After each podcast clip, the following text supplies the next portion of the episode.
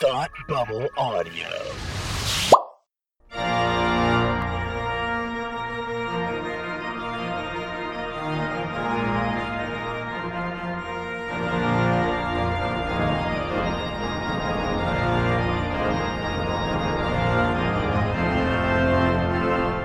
Hi, I'm Tim, and you're listening to the Gospel According to Lucas, where the Force meets Catholicism. Every episode, we analyze scripture through the lens of Star Wars to uncover the Christian connection with the galaxy far, far away. If you'd like to read along with us, you can find a link to today's readings in the show notes at thegospelaccordingtolucas.com or right in your podcast app. We use the New American Bible translation. Make sure you never miss an episode by subscribing for free to the Gospel According to Lucas in your favorite podcast app, or you can visit thegospelaccordingtolucas.com for links to subscribe. And finally, if you like what we do, please consider making a donation to patreon.com slash audio. With me today is my co-host, Frank. What are we reading today? Hi, Tim. Uh, we are going to be reading the readings for the Solemnity of the Assumption of the Blessed Virgin Mary. And we are not alone. What? There's alien life out there? Hello there. General Kenobi. uh, Brother Andrew's back. He's here. Hello, Brother Andrew. How are you? I am wonderful. How are you, Tim? I'm doing well. I'm doing fine. Thank you. Uh, that's good. I'm glad that I I'm glad that I was able to fit in a, a X Files aliens joke on a Star Wars podcast. That was uh that was that's good. I'm feeling happy. I'm feeling good right now. Fantastic. Um, so anyway, Frank, uh, you had mentioned what we were reading, but if you'd be so kind as to read the gospel for us. Absolutely. Yes. The gospel for the solemnity of the Assumption of the Blessed Virgin Mary. A reading from the Holy Gospel according to Luke. Mary set out and traveled to the hill country in haste to a town of Judah where she entered the house, the house of Zechariah and greeted Elizabeth. When Elizabeth heard Mary's greeting, the infant leaped in her womb, and Elizabeth, filled with the Holy Spirit, cried out in a loud voice and said, Blessed are you among women, and blessed is the fruit of your womb. And how does this happen to me, that the mother of my Lord should come to me? For at the moment the sound of your greeting reached my ears, the infant in my womb leaped for joy. Blessed are you who believed that what was spoken to you by the Lord would be fulfilled. And Mary said, My soul proclaims the greatness of the Lord. My spirit rejoices in God my Saviour, for he has looked with favor on his lowly servant. From this day all generations will call me blessed. The Almighty has done great things for me, and holy is his name. He has mercy on those who fear him in every generation. He has shown the strength of his arm and has scattered the proud in their conceit. He has cast down the mighty from their thrones and has lifted up the lowly. He has filled the hungry with good things, and the rich he has sent away empty. He has come to the help of his servant Israel, for he has remembered the promise of his mercy, the promise he made to our fathers, to Abraham and his children forever. Mary remained with her about three months, and then returned to her home the gospel of the Lord. So, as a Marianist brother, um, this is one of the more important readings for me. Um, Mary's Magnificat um, is a very central part of my daily prayer. Um, many of those in religious life, most priests, uh, all priests, uh, pray the liturgy of the hours. Um, and in Vespers or evening prayer, the Magnificat is part of that daily. Uh, so this is a very important reading that touches very close to my heart. Um, so I'm very honored to be here with you guys. Uh, but something I would like to focus on to connect it to Star Wars, um, I'm going to, at least for this part, um, for the moment, leave the Magnificat aside um, and focus instead on the aspect of the first part of the visitation, where John the Baptist in the womb of Elizabeth recognizes the presence of Christ.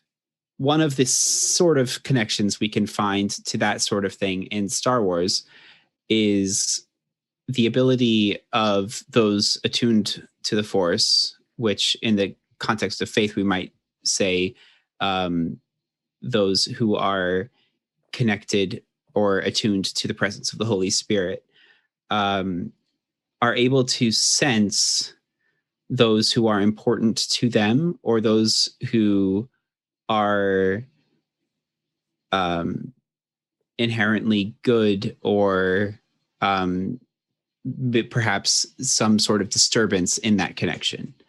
Um, so the first example, of course, that comes to mind is between um, Luke and Leia in Empire Strikes Back when Luke is calling out for help to Leia specifically.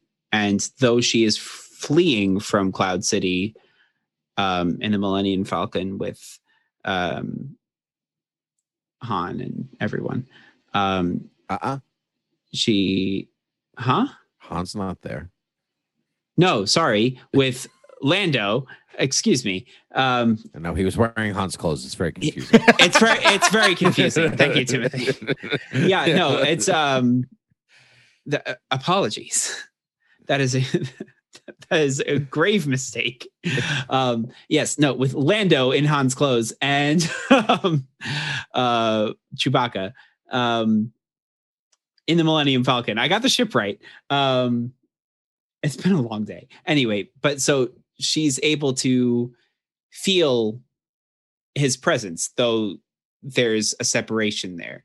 Um similarly you can go back to um yoda during order 66 feeling the disturbance in the force as the great betrayal of the clones was happening or um similarly to yoda who obviously was very attuned with the force um could feel um anakin's suffering um, in Attack of the Clones.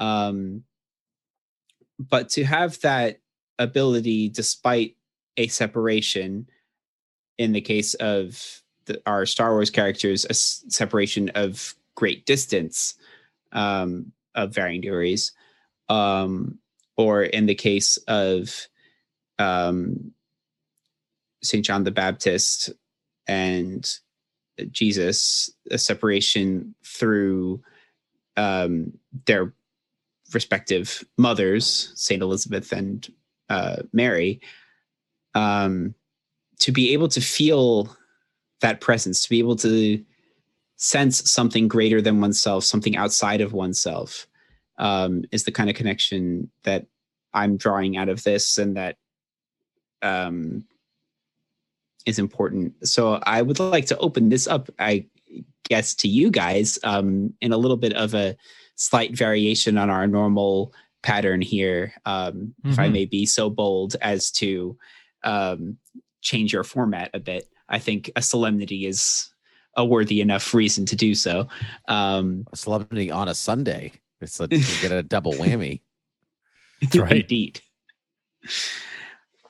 I, I mean, I am a Marianist, so a, a Marianist, a Marian solemnity on again a Sunday is a, a big, you know, super, uh, super solemnity. So Super solemnity. um, yes. Yes. it's it not an official term. I cannot officially say that that's something that's a thing. Too But, late. um, it's it's official now now. it's a thing. Yeah. It just oh, became a oh thing. dear. Yes. Yes. it's the Um, fastest the church has ever made a decision on anything. Seriously, It's yes.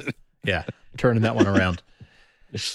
I like I like your your focus on the connection, the connection and the and the sensing the presence, right? Um, because that that makes and and you know I'm gonna take it in a in a, a little bit of a different direction than, than where you went. I like your example very very much of.